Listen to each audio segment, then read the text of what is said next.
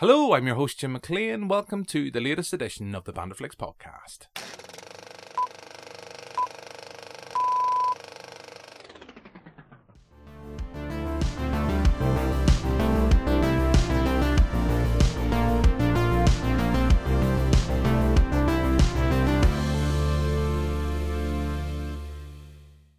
So, for this podcast, I'm joined by director David Batty as we talk about his documentary, My Generation. Film's all about London during the swinging 60s and recently screened at the Dublin Film Festival. But I caught up with David last year in London to talk about the film.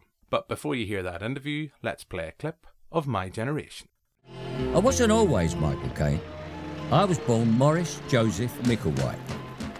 My mother was a child lady, cleaner, and my father was a Billingsgate fish market porter. I was expected to follow in his footsteps, but I hated the smell of fish. So I'm joined now by David Batty, the director of My Generation. David, hello, how are you? Tell us a little bit about the documentary. Fine. Uh, I'm very well, thank you. Um, my generation is the story of the, rev- the social revolution in the 60s that happened in London as told by Michael Caine. And it's really about him and his friends, most of them, if not all of them, from a working class background, who for the first time really in, in British history were able to take on the establishment in all the sort of creative arts and create their own um, popular working class art. Um, you know, we take it all for granted nowadays that, that, that class, thank goodness, doesn't mean anything. But you go back 50 years in time and you were defined by where you were born or what school you went to. Um, and it's thanks to Michael and his friends, really, in London at least, that um, that's no longer the case. Can you tell me a little bit about the genesis of the project and how you came to be involved with it? Absolutely. So the genesis of the, uh, uh, of the project, um, like all things, is, a, is, a, is was was was sort of by accident in one sense. It started with a conversation between uh, producer Simon Fuller and Michael. Michael had always uh apparently wanted to make a film about um, how he broke through, and various other friends of his broke through in the '60s. Simon Fuller is a massive 60s music fan. And when the two of them got together and thought, if we can marry the wonder, the wonderful music of the '60s with Michael's story of, of breaking through, then we have a film. So that was the sort of initial uh, genesis of the project. I then came on board because I heard about it and sort of chased it because personally, I, I was born in the '60s. I'm a '60s kid, uh, and also, my uh, both my parents um, had a similar story to Michael's. I mean, obviously slightly less famous. Um, um, my mother was from uh, Manchester, from um, um, factory workers in Man- a family of factory workers in Manchester. And my father was from a family of miners in the northeast, and they both um, broke through in the 60s in their own small ways and did things that their families never dreamed of. My dad became a journalist and a filmmaker himself. My mum became a ballet dancer.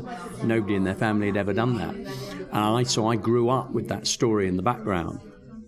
Uh, and and of course all the music and my mother would shop in Biba and you know my father was on the fringes of some of these clubs that they went to and things like that so I had had a little knowledge and then when I heard that, that uh, Simon and Michael wanted to make this film, uh, I wanted to make it too. I suppose you've touched on it there. The music is such a big part of that of that decade, that era. And I suppose then when you have someone like Simon Fuller involved as well, in terms of getting access to that music for the actual feature itself, I suppose that does make a, a big di- it makes a big difference, and it and I suppose can open a lot of doors in that way. I mean, what way was it Simon, Michael, yourself? What way did you come to the, the conclusion on the music that would be in this this essentially like the playlist for for this documentary? Well, we always decided that I mean, obviously, you can't have a film about the 60s without the music. And the 60s is about some of the biggest bands the world has ever known. So equally, we, we, we um, you know, thought big, if you like. Um, if we really want to do this story, we've got to be able to get the Stones, the Beatles, the Who, the Kinks, the Animals, all of those bands in. And, you know, again, thanks to Simon, we were able to do that. Hasn't been easy, uh, and it's not cheap, but I think it's worth it. And the reason being, what I really we all wanted to do with this, and, and the analogy I use is kids today tend to, or people today and kids today tend to listen to music on iTunes and Spotify. So they listen to individual tracks. I grew up in the era of the album, and somebody would write an album, a band or an individual, and there was a story to tell in that album and you listened to all the tracks in the album and you came away with something and you either liked it or disliked it.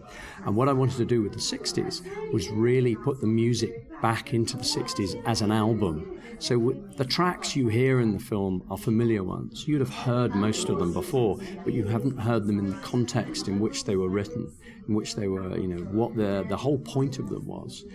And so what we were trying to create was more an al- the album of the 60s, if you like. You've touched on this, but I just want to come back. You, you mentioned that this was a project Simon and Michael had, had were working on, and then you came on board as a director. How did you steer it? What did you bring to that project that um, maybe wasn't there before, or maybe what way did you help shape the direction in which the documentary was going? Well, several ways, really. I mean, the the the, the film was really just just an idea. You know, the, uh, what we had to create was structure and style to the film. Um, the structure uh, which I came up with was that when I first met Michael, um, I, he told me a lot of his stories about the 60s. We just sat down and had a long, long discussion. And I realized he's got a huge number of stories, but quite a lot of them are not just stories, they're stories with a point they tell you something about class or about social status or about inequality or something. They, they, they tell you how things moved or changed in the 60s. So I realized that actually what we could do is we could take those stories. Um, and if we put them in a certain order, they do then tell a story, and they're not just random stories. So that was the sort of first inkling of a structure. And then, and then in terms of style, we all decided quite early on that what we were trying to do was really take people on a journey back to the 60s, and we wanted them to stay there for the duration of the film. It's quite a short film um, and very fast paced. But what we didn't want to do was break that moment. And my feeling about Talking Heads is that it breaks the moment. Um, and you're suddenly brought out of the 60s to listen to somebody, and then you're taken back in. And so we made a decision very early on that we were going to have no talking heads in the film, other than Michael himself as our master storyteller. Um, and, you know, it was a sort of slightly scary and bold decision because it all depended on us finding enough archive of the characters who are speaking in the film that you then, you know, you can see David Bailey, Roger Daltrey, Marianne Faithfull. But thankfully, we did. In fact, we found loads of stuff. Um, and so that, that that was really what I brought to it was was was a structure, and then a style. Any documentary or filmmaker will say that archive footage can sometimes be it can it can be problematic in terms of like I mean was there any issues in that with, with any of the archive footage that you find and, and securing it and be able to use it for the feature um, was that ever an issue when when you were making the film? Oh, there's always, always issues because you, you know, you have to discover who owns it, and, and quite often, the further back in time you go, the less obvious it is who owns it. And nowadays, because we live in, live in such a legalized world, everybody wants bits of paper. So, uh, yeah, you know, there were occasionally bits and pieces that we couldn't use for one reason or another. But there was nothing totally significant, actually, thank goodness. I mean, we had some extraordinary finds on that. There was a cult filmmaker from the 60s called Peter Whitehead, amazing filmmaker.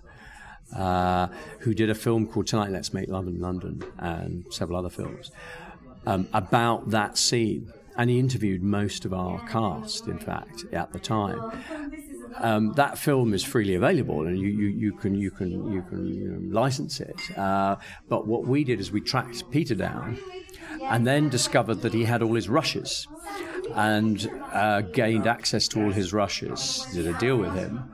Um, and most of those rushes were in color as well. So once we'd sort of uh, transferred it, digitally transferred it, that was like a gold mine. Um, and there were sort of two or three other people like that. There was another um, Australian filmmaker who spent a lot of time in London, very similar to Peter, called Peter Clifton.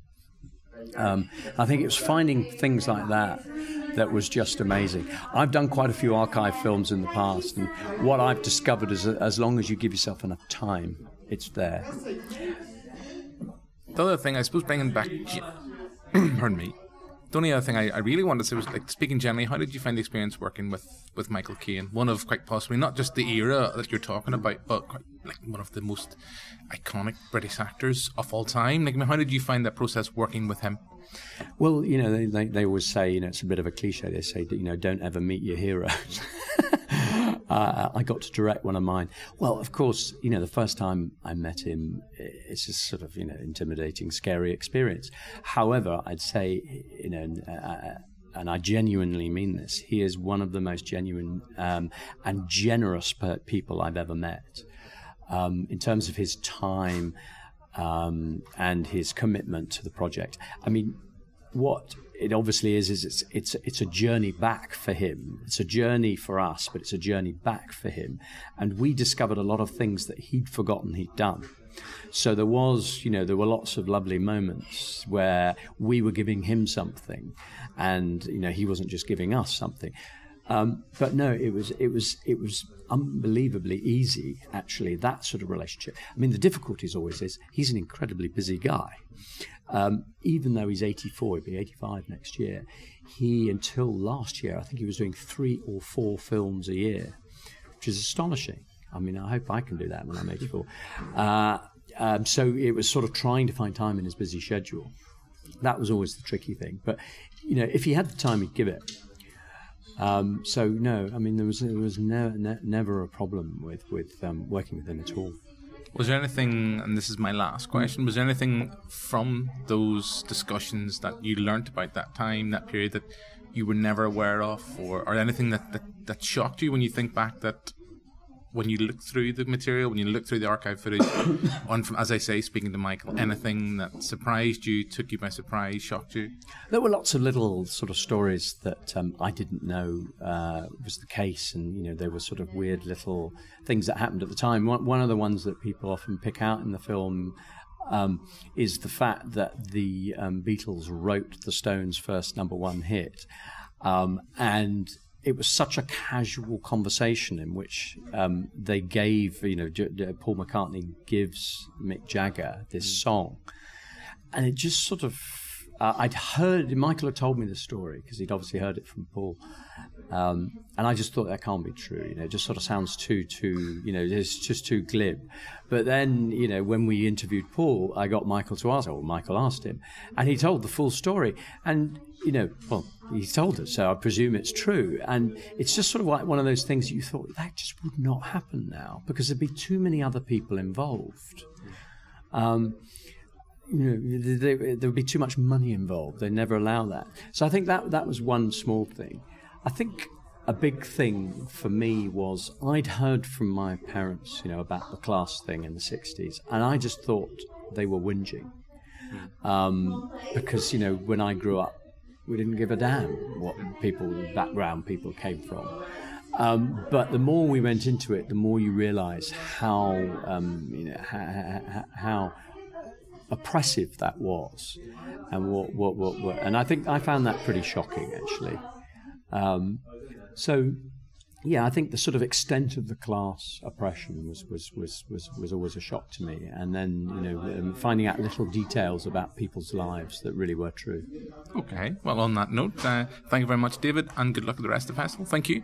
Thank you.